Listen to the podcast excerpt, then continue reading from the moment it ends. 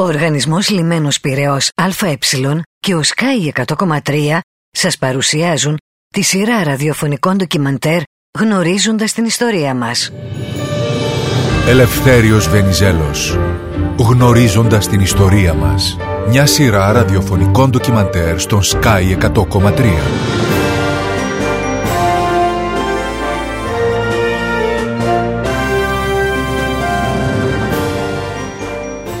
Είμαστε στη χρονική στιγμή της ενάρξεως του Πρώτου Παγκοσμίου Πολέμου. Το έχουμε ήδη εξιστορήσει στο τέλος της προηγούμενης εβδομάδος. Τώρα συνεπώς μπαίνουμε πια σε μια στιγμή που η αντίθεση έχει φτάσει σε τέτοιο σημείο μεταξύ Πρωθυπουργού και Βασιλέως που τα πράγματα οδηγούνται σε αυτό που έχει ονομαστεί στον εθνικό διχασμό.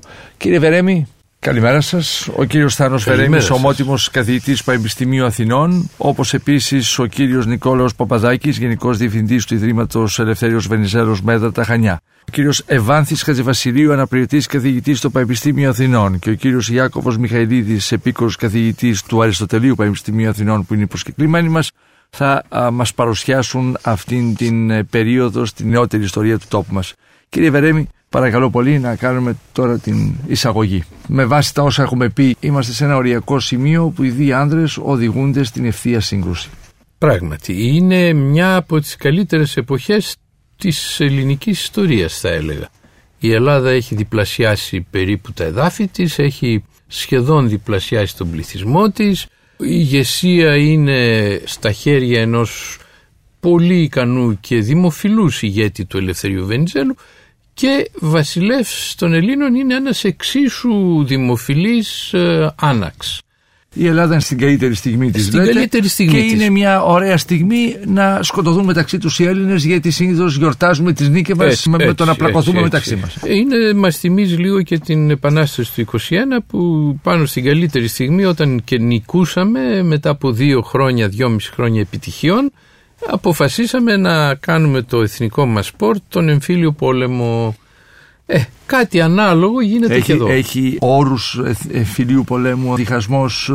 Δεν έχει αρχικά αποκτά καθοδόν. Ε, και δεν να σας πω την αλήθεια δεν μπορεί κανείς να καταλάβει και γιατί έγινε αυτή η ιστορία. Είναι μια, για μένα εξακολουθεί παρά τις όποιες προσπάθειες έχουν γίνει να εξηγήσουν κοινωνικά, οικονομικά, εδαφικά. Έχει ψυχογενή χαρακτηριστικά νομίζετε ή όχι; Ασφαλώς είναι ένα ψυχόδραμα για πάρα πολύ κόσμο. Δηλαδή ο Κωνσταντίνος όπως σας είπα είναι ο στρατιλάτης που εκπροσωπεί τη Λεβεντιά και την γενναιότητα των Ελλήνων.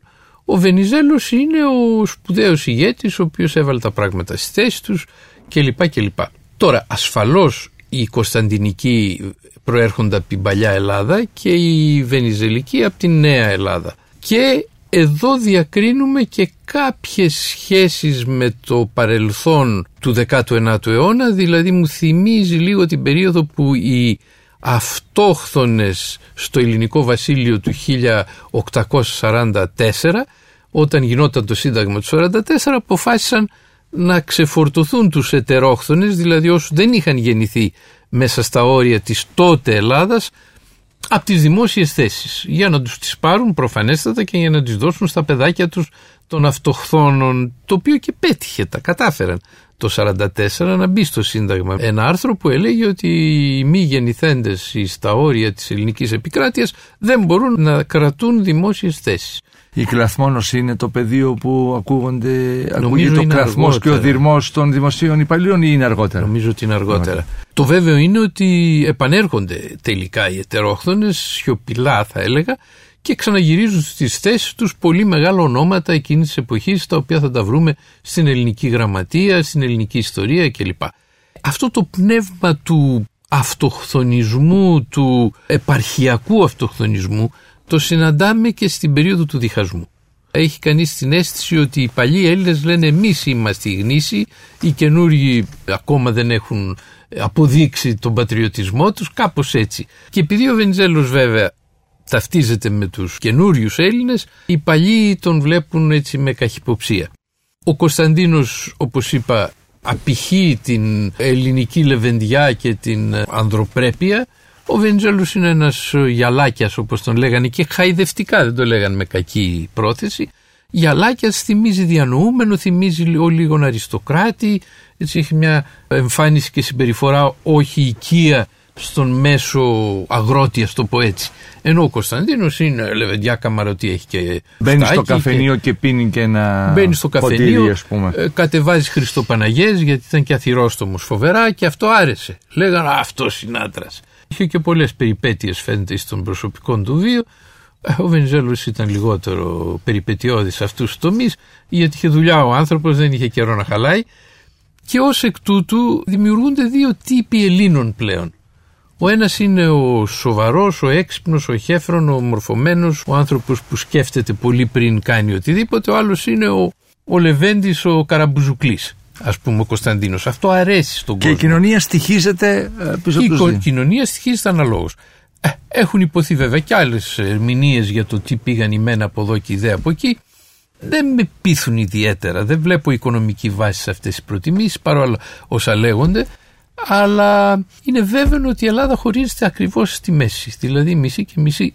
Βέβαια δεν ναι. ξέρουμε με βεβαιότητα γιατί τις εκλογές τις κέρδιζε ο Βενιζέλος, δεν τις κέρδιζαν οι βασιλόφρενες, αλλά μετά από δύο επιτυχίες στις εκλογές του Βενιζέλου, ο Βενιζέλος αποφασίζει να απέχει από τις εκλογές και αρχίζει μια λιτανία από μα, ανίκανους θα έλεγα και μετρίους πρωθυπουργούς με εντολή από τα ανάκτορα. Για μένα ο χειρότερος σε πρόθεση και το λέω και λυπάμαι γιατί λυπάμαι γιατί πιστεύω ότι ήταν καλοπροαίρετος αλλά πολύ ανόητος ήταν ο Γούναρης, ο Δημήτριος Γούναρης ο οποίος έκανε απίθανες ανοησίες κατά τη διάρκεια της θητείας του της πρωθυπουργικής είχε δε ένα παράλογο πάθος εναντίον του Βενιζέλου Λέω παράλογο γιατί ο Βενιζέλος δεν του κλέψε τίποτα του Γούναρη. Ο Γούναρης αισθανόταν ότι του είχε πάρει την Πρωθυπουργία Βενιζέλο. Έλεγε αν δεν υπήρχε αυτός θα ήμουν εγώ Βενιζέλος σήμερα. Με κανένα τρόπο. Ο Γούναρης ήταν ακριβώς ο αναποφάσιστος πολιτικός που δεν μπορούσε ποτέ να πάρει μια ε, γρήγορη απόφαση. Έπρεπε να τη ζαλίσει καλά καλά και στο τέλος να μην κάνει και τίποτα. Κύριε Χατζηβασιλείου. Συμφωνώ και εγώ. Είναι, είναι πολύ δύσκολο έναν αιώνα μετά να καθίσουμε να δούμε τα αίτια και τους τρόπους με τους οποίους γιγαντώθηκε αυτή η πολύ ιδιότυπη σύγκρουση. Ελληνική ιδιαιτερότητα θα έλεγα. Δεν είναι εμφύλιος πόλεμος. Αλλά το ψυχικό ρήγμα είναι τεράστιο. Εγώ θα συμφωνήσω μαζί σας κύριε Πορτοσάλτα, έχει ψυχικά χαρακτηριστικά. Mm. Δηλαδή κάποια στιγμή και πέρα είναι αυτοτροφοδοτούμενη διαδικασία. Ο διχασμός υπάρχει γιατί υπάρχει ο διχασμός. Ξεχνάς πια την αρχική αιτία και πηγαίνουμε σε όρους βεντέτας, ακόμη και σε τοπικό επίπεδο. Έχω την εντύπωση ότι εδώ πέρα υπάρχουν ε, προβλήματα σε πάρα πολλά επίπεδα, διαφωνίες ή παρερμηνίες οι οποίες εκδηλώνονται ταυτόχρονα και εκδηλώνονται ταυτόχρονα σε ένα ζήτημα επιβίωσης του έθνους. Δεν είναι τίποτα λιγότερο από αυτό. Δεν είναι μόνο η Μακεδονία και η μοίρα της. Στο κάτω-κάτω, αν πάμε με τους Γερμανούς και κερδίσουν οι Άγγλοι, μπορεί να καραδοκεί η Σερβία. Αν πάμε με τους Άγγλους και κερδίσουν οι Γερμανοί, καραδοκεί η Βουλγαρία. Ε, ένα είναι το ζήτημα αυτό. Το πρόβλημα είναι ότι φουκαράς ο Βενιζέλος και που θέλει να πάει με τους Αγγλογάλους, οι Αγγλογάλοι τον πιέζουν να παραχωρήσει κομμάτια της Ελλάδας στη Βουλγαρία για να κερδίσουν τη Βουλγαρία. Δηλαδή υπάρχει αυτό το πρόβλημα το μεγάλο που ακόμη και οι Αγγλογάλοι, οι σύμμαχοι του Βενιζέλου, τον αφήνουν πολλές φορές εκτεθειμένο και αυτός προσπαθεί να πολεμήσει μέσα σε διασταυρούμενα πύρα. Υπάρχει όμως ένα άλλο πρόβλημα που αφορά επιβίωση του έθνους και αυτό είναι οι Μικρασιάτες.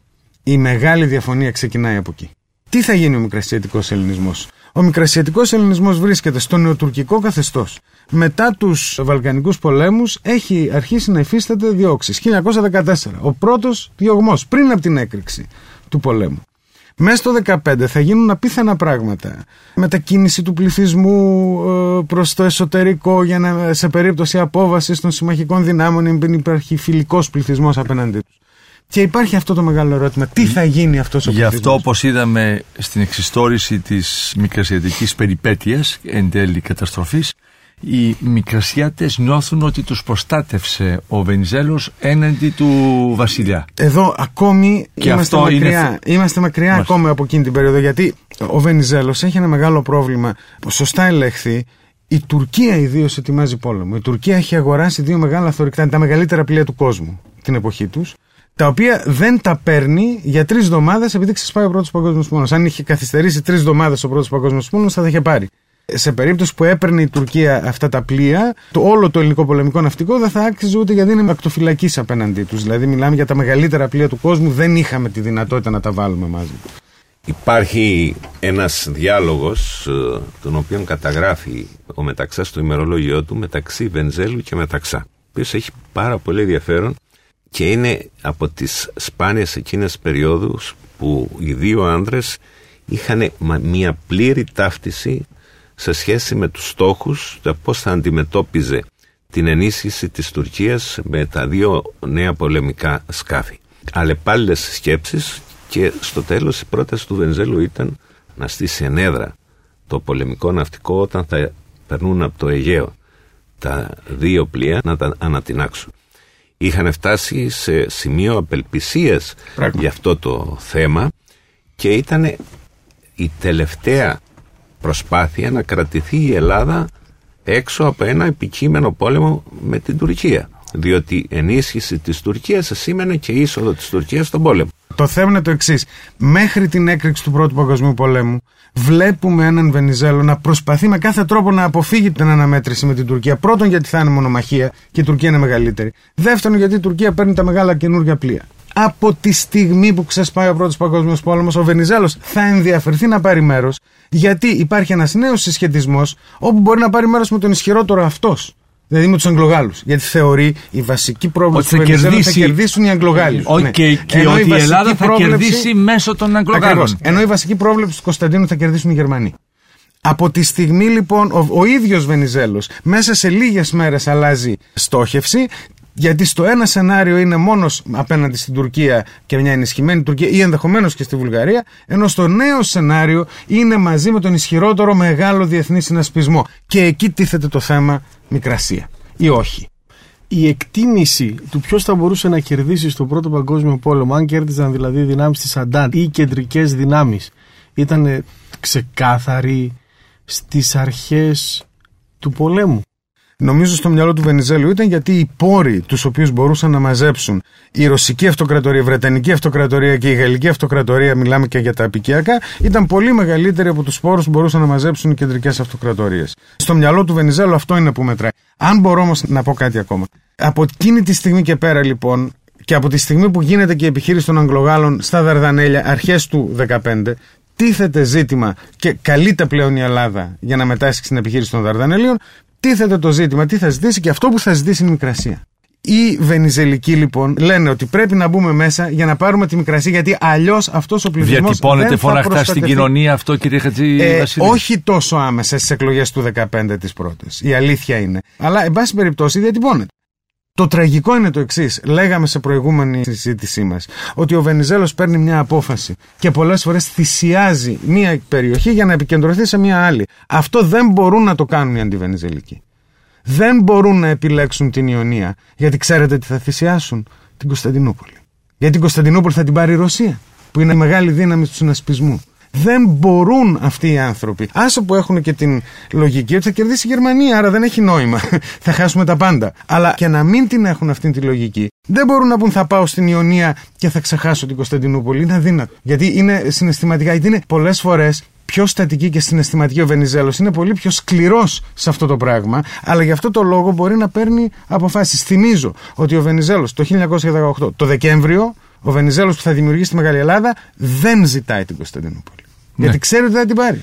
Και να προσθέσουμε βέβαια στην πολιτική των αντιβερζελικών ότι καλά δεν μπορούσαν να κάνουν επιλογές. Ολόκληρη Κύπρος τους προσφέρθηκε σε μια κρίσιμη στιγμή του Παγκοσμίου Πολέμου και την αρνήθηκα. Αν μπορώ να πω από αυτού. Ο Ζαήμι, όχι άλλος, ο, ο, πιο φιλικός προς το Βενιζέλο. Αλλά κοιτάξτε, υπάρχει εδώ ένα πρόβλημα. Οι αντιβενιζελικοί θεωρούν ότι θα υποστεί εθνική καταστροφή. Ότι δεν συμφέρει στην Ελλάδα να εισέλθει στον πόλεμο. Ότι αν εισέλθει στον πόλεμο με το πλευρό των Αγγλογάλων θα υποστεί εθνική καταστροφή. Επομένως, είτε μου δίνεις την Κύπρο, είτε μου δίνεις το φεγγάρι.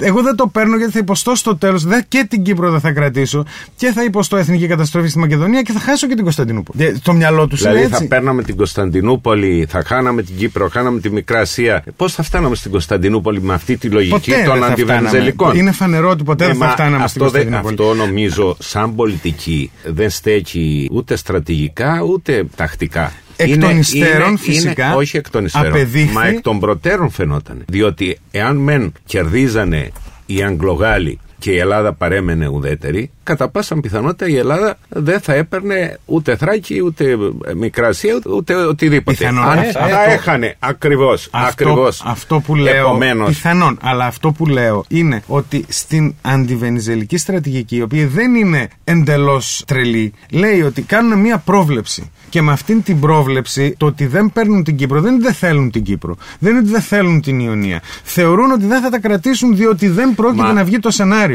Αυτό Ε, είναι εγώ το. εκεί διαφωνώ. Ποιος- Διότι, με συγχωρείτε, διαφωνώ στο εξής. Ότι είναι πράγματι μια δικαιολογία εκ πρώτης όψεως πιστική ότι θα κερδίσουν οπωσδήποτε οι Γερμανοί και επομένως και την Κύπρο να την, πα- να την πάρουμε τώρα θα τη χάσουμε μεθαύριο. Ε, ναι, αλλά εν τη αυτή περίπτωση δεν είχαν καν στρατηγική. Αν θέλεις να διεκδικήσεις οτιδήποτε πρέπει να επιλέξεις στρατόπεδο. Δηλαδή δεν υπήρξε περίπτωση να έρθει στην πόρτα σου ο πόλεμος, η φωτιά και να λες ότι εγώ κλείνω την πόρτα μου και δεν πρόκειται να καεί το σπίτι μου. Αυτό είναι η πιο εσφαλμένη στρατηγική που έχει ακολουθηθεί από μικρές δυνάμεις κυρίως. Πιθανό. Ο δεν υπήρξε μαξιμαλισμός- περίπτωση μικρή δύναμη να μείνει έξω από τη φωτιά του πολέμου όταν ήρθε στην αυλή της. Ο μαξιμαλισμός του αντιβενιζελικού στρατοπέδου, επομένως, το οδηγεί τελικά στην πλήρη αδράνεια. Αυτό είναι το πρόβλημα. Αυτό είναι Μαξιμαλισμός ή μινιμαλισμός; ο μαξιμαλισμός, γιατί δεν μπορώ να επιλέξω κάτι, άρα να χάσω κάτι άλλο. Μαξιμαλισμός είναι, αλλά αν μπορώ να τονίσω το εξής.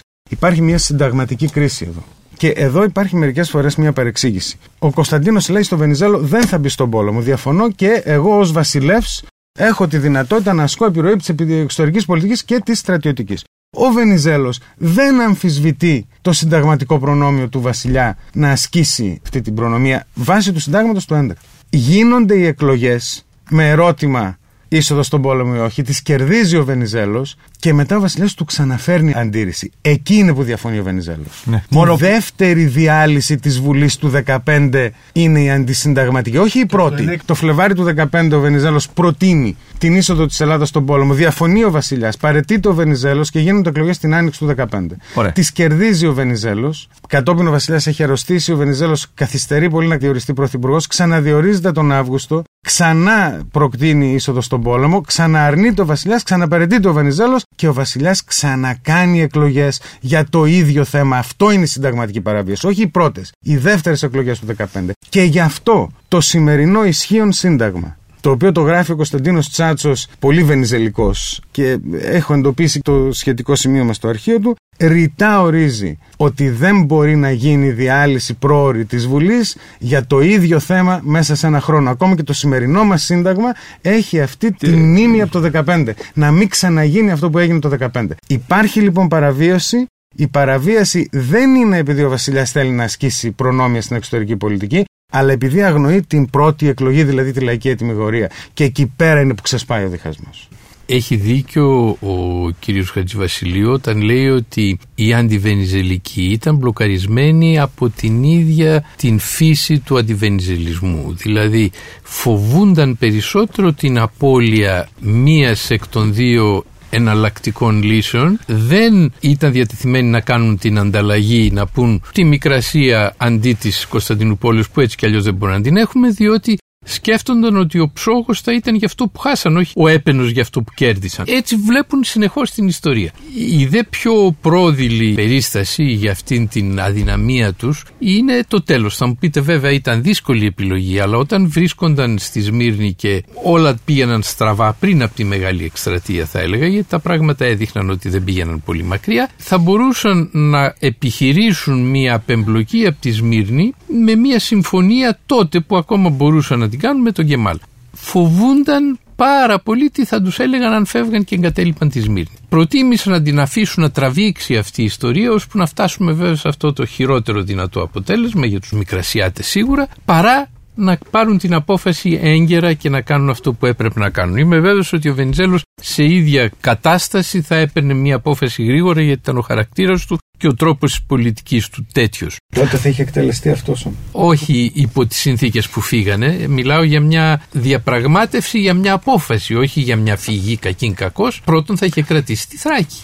Ήδη προ των εκλογών του 20 ο Βενζέλος είναι αποδέχτης μιας πρότασης του Κεμάλ μέσω του Μποδοσάκη. Ο Κεμάλ είναι διατεθειμένος να προσφέρει την Κωνσταντινούπολη στην Ελλάδα. Το λέει στα απομνημονέματά του ο Μποδοσάκης, διηγείται μάλιστα ποιος τον βρήκε, στενός συνεργάτης του Κεμάλ. Αυτό το λέει ο Μποδοσάκης. Αλλά εις ό,τι αφορά την τάση αυτή στην τουρκική ηγεσία, την κεμαλική ηγεσία, ε, νομίζω ότι είναι σαφής ο Ινωνού λέει περίπου τα ίδια. Έπαιζαν ο λίγων γιατί ήξεραν ότι δεν θα τον άφηναν οι άλλοι, τον, οι μεγάλες δυνάμεις στο Βενιζέλο να πάρει την Κωνσταντινούπολη. Συνεπώς του έδιναν κάτι που δεν είχαν στην ουσία. Ε, Ένα δώρο που δεν είχαν. Ε, μια διαπραγμάτευση μπορούσε να γίνει. Μπορούσε να γίνει διότι μην ξεχνάμε ότι η ισχυρότερη δύναμη τότε στο χώρο ήταν ο ελληνικός στρατός και οι Άγγλοι είχαν απόλυτη ανάγκη τον ελληνικό στρατό. Δηλαδή ο Βενζέλο, όπως ξέρετε, σε κάποιες φάσεις ήρθε σε σύγκρουση στον Πρώτο Παγκόσμιο Πόλεμο με τους Γάλλους, αλλά ήρθε και σε αντίθεση στη διάρκεια της μικράς Ασιατικής εκστρατείας και με τους Άγγλους. Ήρθε σε αντίθεση, τους εξεβίαζε ανάλογα με τους στόχους που είχαν τεθεί. Αλλά, εν πάση περιπτώσει, αυτός ως χρονική υπέρβαση σε ό,τι αφορά το μικρασιατικό ελπίζω ότι θα το συζητήσουμε σε άλλη ευκαιρία γύρω από την πολιτική του Βενζέλ. Συνεπώς κύριε Μιχαηλίδη Στις αρχές του 1915 γίνεται η εκστρατεία των δυνάμεων της Αντάντ στα Δαρδανέλια και εκεί καλείται ο ελληνικός στρατός να συμμετέχει για πρώτη φορά και εκεί ακριβώς για πρώτη φορά τίθεται και το θέμα της διάστασης ε, τόσο έντονα ναι. ανάμεσα στον ε, Πρωθυπουργό Βενιζέλο και τον Βασιλιά Κωνσταντίνο. Υπάρχει μια φιλολογία που έχει αναπτυχθεί και από, τις, από τα δύο στρατόπεδα για να δούνε τελικά αν η Ελλάδα θα πρέπει να πάει ή αν δεν θα πρέπει ε, να πάει. Λέγεται ότι είχε ζητηθεί η Κωνσταντινούπολη ως αντάλλαγμα από την Ελλάδα αλλά έχει ξεκαθαρίσει από τους Βρετανούς ότι δεν πρόκειται να δοθεί η Κωνσταντινούπολη σε καμία περίπτωση και αυτό είναι καθοριστικό για να ξεκαθαριστεί η ελληνική στάση. Ακολούθησαν αυτά που είπε ο κύριος Χατζηβασιλείου σωστά και έχουμε την πρώτη μεγάλη συνταγματική εκτροπή στις δεύτερες εκλογές που γίνονται το φθινόπωρο του 1915 όταν καταραίει και η δεύτερη κυβέρνηση Βενιζέλου και ουσιαστικά ο Βενιζέλος αποπέμπεται. Εκεί πέρα έχουμε σαφέστατη παραβίαση της συνταγματικής εντολής από τον ε, Κωνσταντίνο και το δικό μου το ερώτημα είναι αν αρκούσε μία πεποίθηση του Κωνσταντίνου ότι θα νικήσουν οι κεντρικές ε, δυνάμεις και μια συγγενική σχέση με τον Κάιζερ της Γερμανίας προκειμένου να προχωρήσει σε αυτή την κοντροϊδέστατη ας πούμε καταπάτηση των ε, συνταγματικών προνοιών. Κατά την άποψή μου και αν ε, συνυπολογίσει κανείς και το ρόλο που έπαιξαν σε αυτήν τη φάση οι γερμανικές μυστικές υπηρεσίες και ο περίφημος βαρόνος Σέγκο ο οποίος έκοβε και έραβε στην Αθήνα επηρέασε και αυτό το πράγμα. Τι θέλω να πω, ενώ στους Βαλκανικούς πολέμους ο διάβλος. Α αφήσουμε στην ε, άκρη τον Γεώργιο. Κάποια στιγμή φεύγει ο Γεώργιος. Μένει ο Κωνσταντίνος με τον Βενιζέλο. Ενώ ο διάβλος είναι ανοιχτός, στη διάρκεια του πρώτου παγκοσμίου πολέμου ο διάβλος αυτός γίνεται με πολλά παράσιτα. Από τη στιγμή που φεύγει ο Βενιζέλος και έχουμε αυτή τη συνταγματική εκτροπή, ο δρόμος για τον εθνικό διχασμό είναι πλέον ανοιχτός. Το 16 τι συμβαίνει; Το 16 υπάρχουν δύο σημαντικά γεγονότα και το πρώτο είναι ότι μετά την είσοδο της ε, Βουλγαρίας στο πλευρό των κεντρικών ε, δυνάμεων έχουμε την κατάληψη της Ανατολικής Μακεδονίας από βουλγαρικά στρατεύματα. Αυτό καταλαβαίνετε αποτελεί όνειδος, κάτι που δεν μπορεί να το σηκώσει κανείς. Δημιουργείται κρίση και στον Αύγουστο του 1916 έχουμε το κίνημα της Εθνικής Άμυνας το οποίο ξεσπάει στην ε, Θεσσαλονίκη με επικεφαλής στον Βενιζέλο και για το επόμενο διάστημα ουσιαστικά έχουμε την Ελλάδα των δύο κυβερνήσεων. Να κάνουμε μια προσθήκη, να πούμε ότι το φθινόπωρο του 1915 και ενώ η Ελλάδα παραμένει αναποφάσιστη τι θέση θα κρατήσει στον πόλεμο, έχουμε απόβαση δυνάμεων της Αντάντ στη Θεσσαλονίκη οι οποίοι παρατάσσονται αμέσως στο λεγόμενο μακεδονικό μέτωπο ενάντια στις κεντρικές δυνάμεις. Και να πούμε ότι οι Σέρβοι είναι αυτοί οι οποίοι ήδη έχουν ε, παραταχθεί στα μέτωπα του πολέμου και μάλιστα έχουν διαπεραιωθεί με την βοήθεια των δυνάμεων της Αντάντ στην Κέρκυρα. Στο διάστημα που ασκούνται οι πιέσεις προς την Ελλάδα για να μπει στον πόλεμο στο πλευρό των Αγγλογάλων, να θυμίσουμε ότι πολιορκείται και το νέο Φάληρο. Η Αθήνα περνάει μια φάση υποσυτισμού, λείπουν τρόφιμα Θέλω και να είναι πω. τότε που λέγατε ότι και στην Αθήνα κυκλοφορούν τόσοι πράκτορες Ακριβώς. των χωρών αυτών όσο δεν υπάρχουν οι κάτοικοι. Ακριβώς. Δυστυχώς αυτό δεν θέλω να ηθικολογήσω. Είναι μια σκληρή πραγματικότητα ενός πολέμου στην οποία τα συμφέροντα τα οποία διακυβεύονταν ήταν τεράστια και ξεπερνούσαν κατά πολύ το μέγεθος της Ελλάδας. Ωστόσο, το καταγράφω ως ένα γεγονός ότι είναι κάτι το οποίο έγινε, παραβιάστηκε και η ακαιρεότητα της χώρας και έγιναν εκατέρωθεν ομότητες και αγριότητες. τότε είναι στο χειρότερο σημείο, διότι μεν επίστρατοι, δηλαδή οι άνθρωποι των ανακτόρων και του αντιβενιζελισμού, δέρνουν ανηλαιώς τους βενιζελικούς. Έφαγε ξύλο και τους πάσαν τα δάχτυλα του ε, Μπενάκη. Μπενάκη. Και του- δολοφονούν, όχι μόνο δέρνουν. Και δολοφονούν, ασφαλώς δολοφονούν, αλλά δέρνουν κιόλας επωνύμους και οι πράκτορες όπως είπατε σωστά δίνουν και παίρνουν. Άλλωστε έχουμε και το βιβλίο του Σκοτσέζου συγγραφέα αργότερα, το Greek Memories και το Athenian Memories Ακριβώς, του Compton Mackenzie. Του, του Μακένζη. Ο Μακέντζι τα λέει ξεκάθαρα τι έκανε ο ίδιος ως πράκτορας και τι ε, τίμαζε να κάνει εναντίον των Γερμανών ε, πρακτόρων και άλλων την Και ο Βασίλ Ζαχάροφ, η εξαγορά των αθηναϊκών εφημερίδων λίγο αργότερα, η Βεβαίως. προσπάθεια. Βεβαίως, βεβαίως. Γίνονται φοβερά πράγματα. Όταν επικρατούν οι Βενιζελικοί, πρέπει να πω, κάνουν και αυτοί δυστυχώς πάρα πολλές ακρότητες και αγριότητες. Και αυτό βέβαια μου τζουρώνει την φήμη των Βενιζελικών μετά. Δηλαδή στις εκλογές του 20 επικρατούν πια οι κακές εντυπώσεις αυτές. Και από το 1916 ουσιαστικά έχουμε δύο κυβερνήσεις, μία στην Αθήνα που εκπροσωπεί την ε, παλαιά Ελλάδα ας πούμε θα λέγαμε υπό τον ε, Κωνσταντίνο και την άλλη την περίφημη Τριανδρία της Θεσσαλονίκης την κυβέρνηση της Εθνικής Άμυνας με επικεφαλής τον Βενιζέλο.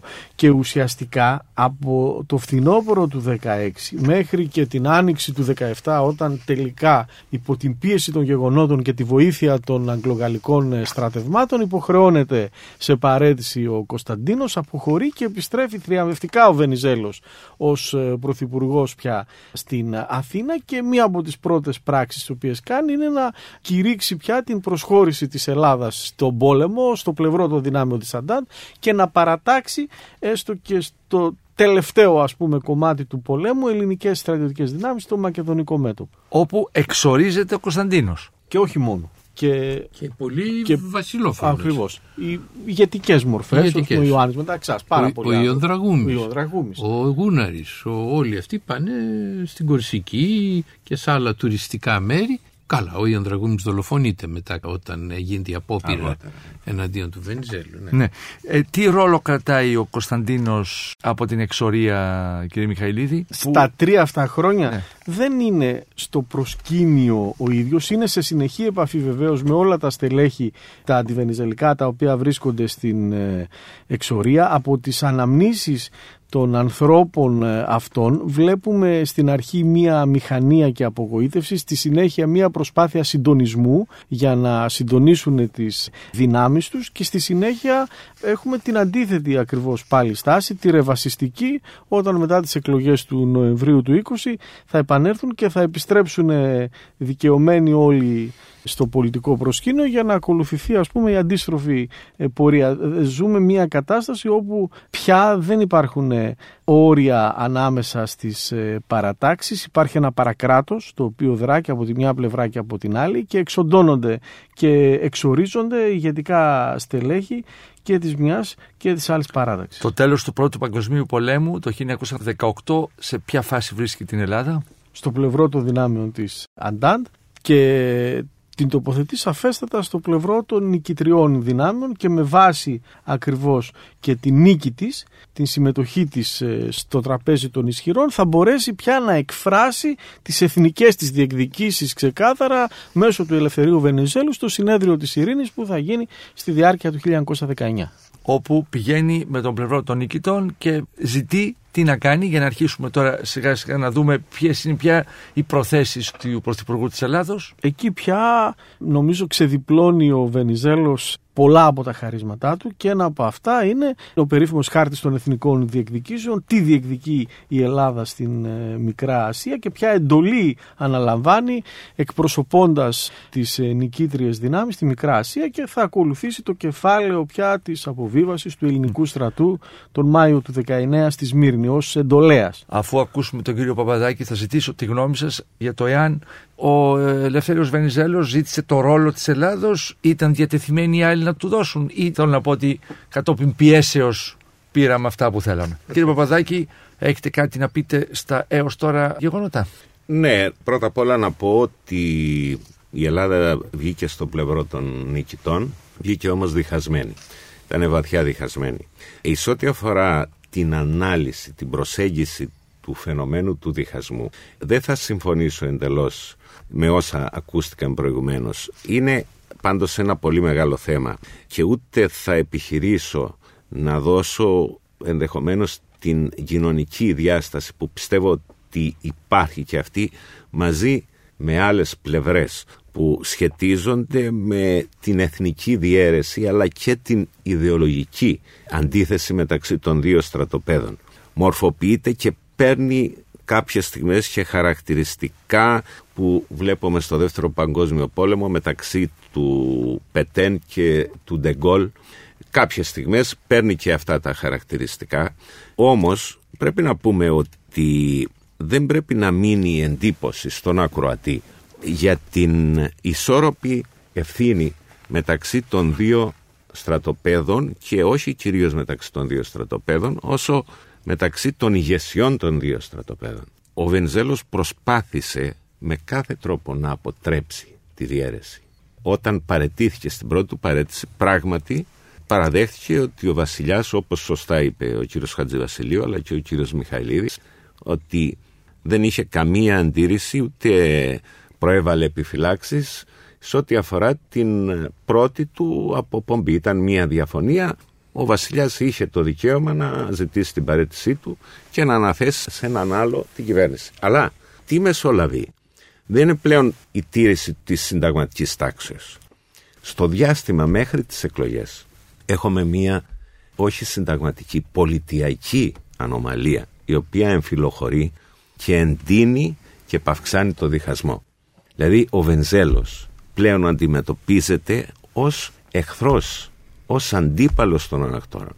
Δεν τυχαίο ότι λίγο μετά την παρέτησή του, ενώ είχε πάει στην Έγινα, του απαγορεύτηκε επί κυβερνήσεως Γούναρη, που τον είχε διαδεχτεί, να αποβιβαστεί στο Φάληρο ή στον Πειραιά, αν θυμάμαι καλά. Πολιορκήθηκε το σπίτι του. Υπήρξαν τραμπουκισμοί και επιθέσεις κατά των οπαδών του. Τη στιγμή κατά την οποία από την άλλη πλευρά δεν υπήρχε μια τέτοια τάση. Ήταν τα πρώτα συμπτώματα του διχασμού, αλλά ήταν από την μία πλευρά. Όταν δεν κέρδισε τις εκλογές, τις δεύτερες εκλογές και συνέπεσε αυτό με την ασθένεια του Κωνσταντίνου, η βασιλική πλευρά χρησιμοποίησε τα πιο χειρότερα μέσα για να συκοφαντήσει τον Βενζέλο. Από την κυβέρνηση, από τα ανάκτορα εκπορευόταν ένα μήνυμα ότι ο υπεύθυνος για την αρρώστια του λαοφιλούς βασιλιά είναι ο Κωνσταντίνος. Όλα αυτά, ο Βενζέλος, με συγχωρείτε. Όλα αυτά ήταν βέβαιο ότι προήρχονται από τα έγκατα των ανακτόρων. Και επομένως το κλίμα επηρεαζόταν και οξυνόταν συνεχώς. Και δημιουργεί το μία κατάσταση η οποία όπως λέει ο Μελάς ο γραμματέας του Κωνσταντίνου όταν ο Κωνσταντίνος υποχρεώθηκε να δώσει ξανά τη δεύτερη εντολή μετά την νίκη του Βενζέλου στις εκλογές τον συνήντησε ο Μελάς ο οποίος περιγράφει τον Κωνσταντίνο σε έξαλλη κατάσταση διότι θα συναντούσε το Βενζέλο και θα του έδινε την εντολή το απόγευμα. Αυτά τα λέω για να δώσω την εικόνα που υπήρχε σε εκείνη τη φάση στα ανάκτορα και στους συνεργάτες των ανακτόρων και στα κόμματα που επηρεάζονταν από τα ανάκτορα. Ο Βενζέλος είχε κάνει κάθε προσπάθεια από το 10, όπως τα είπαμε στις προηγούμενες εκπομπές, να δώσει τη θέση τους και να τα αποκαταστήσει και στο στρατό και στο λαό προστάτευσε και τον Κωνσταντίνο ακόμα και τους αντιπάλους στρατιωτικού συνδέσμου. Αυτή τη στιγμή βρισκόταν αντιμέτωπος με ένα λυσαλαίο πόλεμο που απέβλεπε στην ηθική και στην πολιτική του εξόντωση. Υπάρχει πληθώρα στοιχείων. Ερχόμαστε κατόπιν στα Νοεμβριανά, στα γεγονότα που ναι μεν έχουμε την επέμβαση των Αγγλογάλων, αυτό είναι ένα τεράστιο θέμα από πού προήλθε η σύγκρουση, αλλά μετέπειτα που ξεχύθηκαν οι επίστρατοι του Μεταξά και υπήρξαν πολλές δολοφονίες, ξυλοδαρμοί, κακοποιήσεις απίστευτες. Θέλω να τονίσω ότι όλα αυτά προήρχονται από το ένα στρατόπεδο. Η Βενζελική παράταξη απήντησε αργότερα. Μετά το 17 όταν ο Βενζέλος ένωσε το κράτος της Θεσσαλονίκης με το κράτος των Αθηνών και απήντησε η Βενζελική παράταξη γιατί υπήρχαν συγκεκριμένοι λόγοι. Είχαμε πόλεμο και ενώ είχαμε πόλεμο από την Ελβετία που βρισκόταν ο Κωνσταντίνος οι αντιβενζελικοί παράγοντες από την εξορία προσπαθούσαν να εξεγείρουν το λαό κατά τις επιστράτες την ώρα που έκανε ένα πόλεμο για να απελευθερώσει και να επανεντάξει την Ανατολική Μακεδονία στην Ελλάδα. Μην ξεχνάτε ότι η Ανατολική Μακεδονία είχε παραδοθεί αμαχητής στους Βουλγάρους. Αυτό λοιπόν θεωρήθη τότε ως πράξη ναι. μειοδοσίας. Αυτά λοιπόν συνέθεταν όλη την εικόνα του διχασμού με αποτέλεσμα η Ελλάδα να βγει με νικήτρια αλλά βαθύτατα διχασμένη στο τέλος του Παγκοσμίου ναι. Πολέμου. Κύριε Βερέμι, συμμερίζεστε ότι είναι η κίνηση μονομερής των πράξεων επιθετικών προς τους βασιλόφρονες; Ασφαλώς οι βασιλόφρονες αρχίζουν το ξύλο. Ας ε, με συγχωρείτε ε, ότι είναι μονομερής από τους βασιλόφρονες προς τους βενιζελικούς, συγγνώμη. Όσο οι βασιλόφρονες έχουν την εξουσία την κάνουν κατάχρηση. Και είναι βέβαιο ότι το ξύλο αρχίζει από τους βασιλόφρονες γιατί βρίσκονται σε θέση υπεροχής ανά των βενιζελικών ψέγει κανείς το Βενιζέλο γιατί δεν πρόλαβε τους οπαδούς του στις πράξεις αντεκδίκησης. Θα μου πείτε και βεβαίως εν μέρει είναι σωστό ότι ο Βενιζέλος δεν ασχολήθηκε με τα εσωτερικά αφότου τέλειωσε ο πόλεμος, δηλαδή από το 18 έως το 20 βρισκόταν συνεχώς στο εξωτερικό, είχε αφήσει το πόδι του το Ρέπουλη, ο Ρέπουλης φαίνεται δεν ήταν τόσο αυστηρός στο να παρακολουθεί την συμπεριφορά των Βενιζελικών έγιναν πολλά κακά εκείνη την εποχή, δεν υπάρχει καμία αμφιβολία. Καταχρήσεις φοβερές, εξουσίας, ο Πάγκαλος έδινε και έδαινε και άλλοι πολλοί. Και ο Δαγγλής ο ίδιος τον ε, προειδοποιούσε και έλεγε ότι δεν πάμε καλά. Όλα αυτά είμαστε... Είμαστε μετά το 18. Δηλαδή από το 18 έως το 20 συμπεριφέρθηκαν πολύ άσχημα οι κυβερνώντες. Οι βενιζελικοί, οι βενιζελικοί κυβερνώντες προς τους βασιλόφρονους. των βασιλοφρόνων, οι οποίοι βέβαια βρίσκονταν πια σε θέση αδυναμίας. Δεν λέω ότι άρχισαν αυτοί τον καυγά, αλλά θα μπορούσαν να τον είχαν περιορίσει ή να τον είχαν ναι. ελέγξει. Άρα σε αυτές τις κρίσιμες εκλογές του 20 Αυτός ο λόγος ευάρυνε. Ε, ναι. Αυτός ο λόγος ευάρυνε γιατί να σας πω, όταν πέφτει ξύλο πολύ, καίγονται και τα χλωρά και τα ξερά. Ναι. Δηλαδή, και κάποιος πολίτης που δεν ήταν ιδιαίτερα βασιλόφωνο μπορεί να έφεγε κανένα μπερντάκι από κανένα χωροφύλακα. Βέβαια, μετά την απόπειρα δολοφονίας εναντίον του Βενιζέλου, οι αυτοδικίες ήταν ακόμα πιο πολλές και η χειρότερη ήταν η δολοφονία του Ιωνα Δραγούμη, που ήταν ένα γνωστό πρόσωπο, ο οποίος τάραξε βέβαια την ελληνική κοινωνία. Όλα αυτά συμβαίνουν πρώτων εκλογών του 20. Πρώτων εκλογών του 20 ναι. και πολλοί πιστεύουν, συμπεριλαμβανομένου και του, του Νίκου του Πετσάλη, του ότι, του αιμνίστου του Νίκου του Πετσάλη, ο οποίος αν και φανατικός βενιζελικός ως προς την θέση του Βενιζέλου στην πολιτική του, δεν διστάζει να αποδώσει ευθύνες στη βενιζελική παράταξη για τις ασχημίες που έγιναν από το 18 έως το 20, έως τις εκλογές.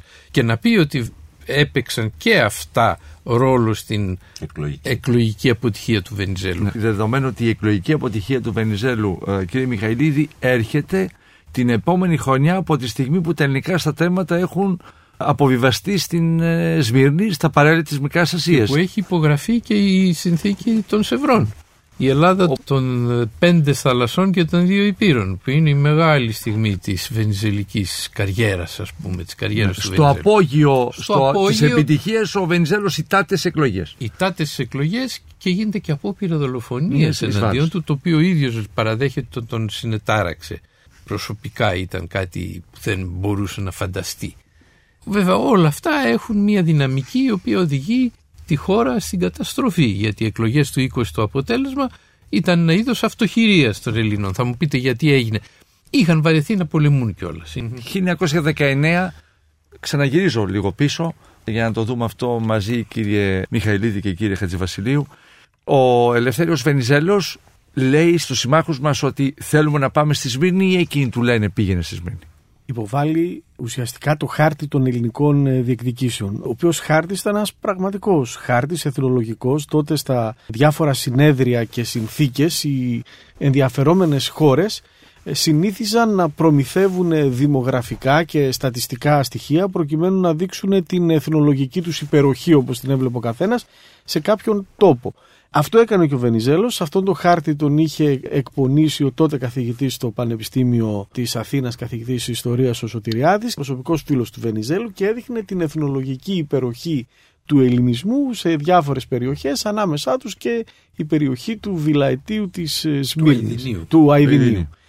Αυτό το πράγμα ήταν αν θέλετε το πληθυσμιακό επιχείρημα προκειμένου να πάρει και η Ελλάδα μια εντολή για να προστατεύσει αυτόν τον πληθυσμό. Ποιο ήταν το ζητούμενο. Έπαιρνε εντολή στρατιωτικής κατοχής γιατί διαιρέθηκε σε σφαίρες επιρροής η Οθωμανική Αυτοκρατορία. Άλλη περιοχή πήραν οι Έλληνες, άλλοι πήραν οι Βρετανοί, οι Γάλλοι πήγανε νοτιότερα και οι Ιταλοί και οι Έλληνες πήραν αυτή την περιοχή με την εντολή για πέντε χρόνια να παραμείνουν εκεί και στη συνέχεια θα γινόταν ένα δημοψήφισμα από τον πληθυσμό της περιοχής ο οποίος θα αποφάσιζε με την λαϊκή έκφραση τι θα γινόταν με αυτή την περιοχή. Και έτσι ξεκινά η μικρασιατική περιπέτεια. Είναι Μάιος του 1919, είναι ένας θρίαμβος του Ελευθέρου Βενιζέλου.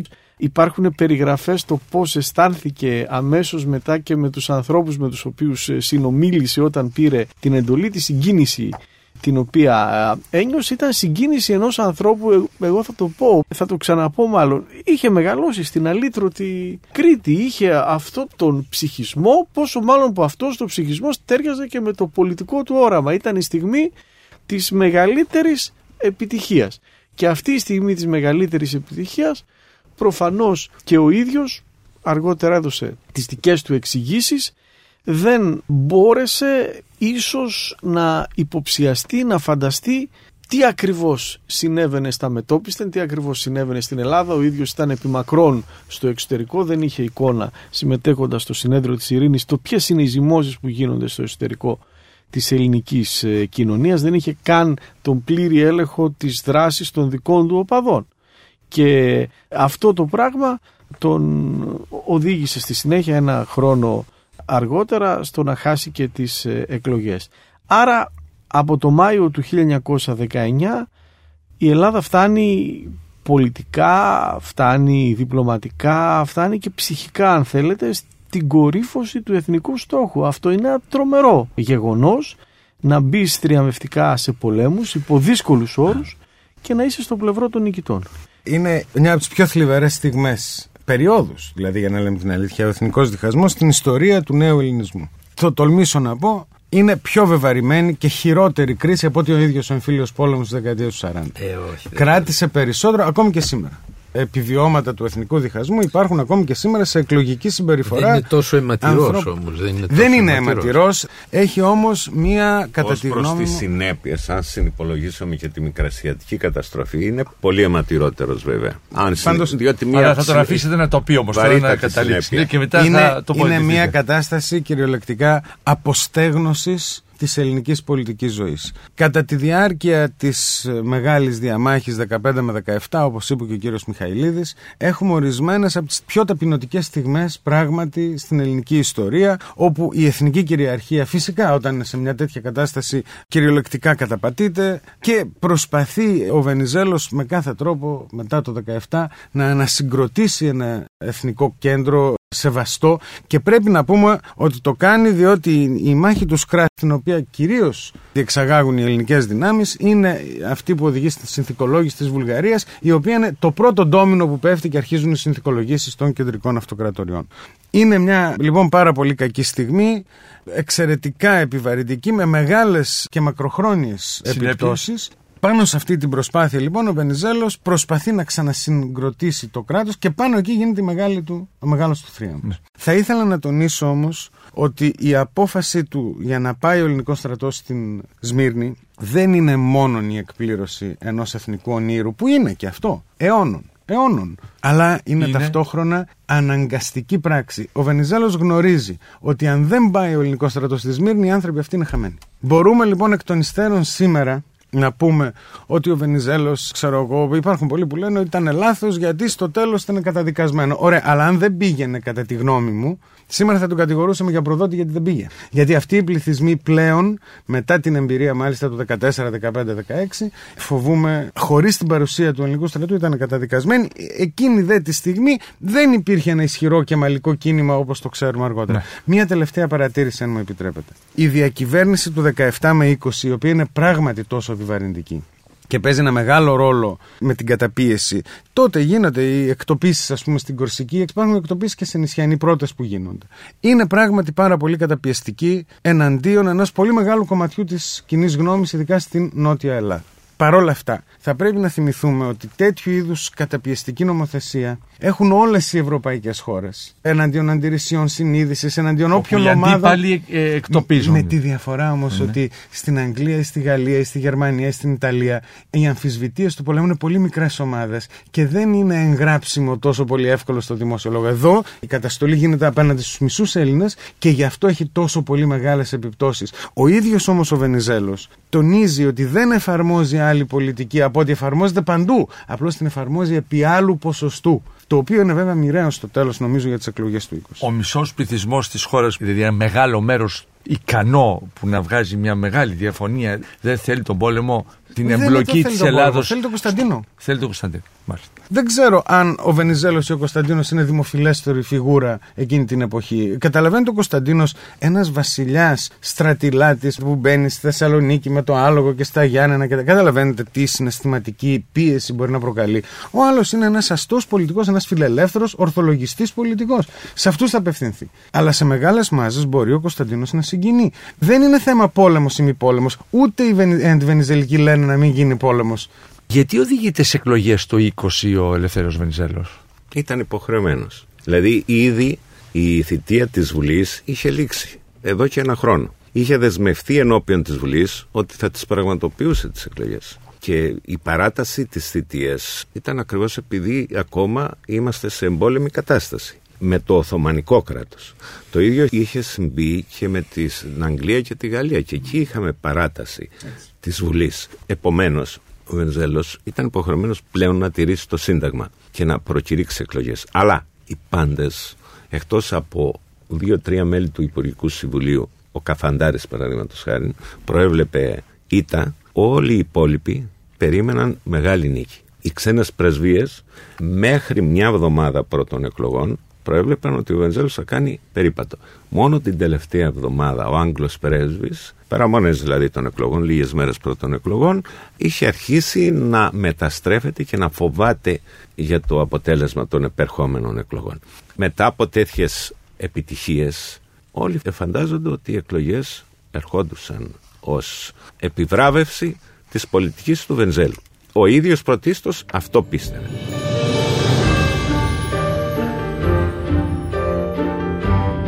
Ελευθέριος Βενιζέλος. Γνωρίζοντας την ιστορία μας. Μια σειρά ραδιοφωνικών ντοκιμαντέρ στον Sky 100,3. Εάν σας άρεσε το ραδιοφωνικό ντοκιμαντέρ που μόλις ακούσατε, μπείτε στο sky.gr κάθετος podcast και γίνετε συνδρομητής. Περιμένουμε όμως και τα σχόλιά σας ή ακόμα καλύτερα την κριτική σας στα iTunes. Η δική σας κριτική στα iTunes θα βοηθήσει και άλλους Έλληνες σε όλο τον κόσμο να ανακαλύψουν τα νέα podcasts του Sky και να γνωρίσουν την ιστορία μας.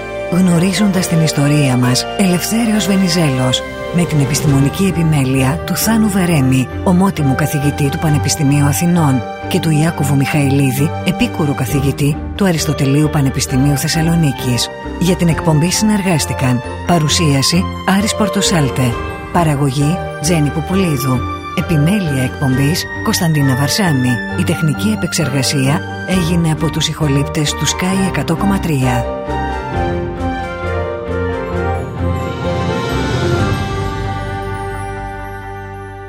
Ο οργανισμός λιμένος Πυραιός ΑΕ και ο Sky 100,3 σας παρουσίασαν τη σειρά ραδιοφωνικών ντοκιμαντέρ γνωρίζοντας την ιστορία μας.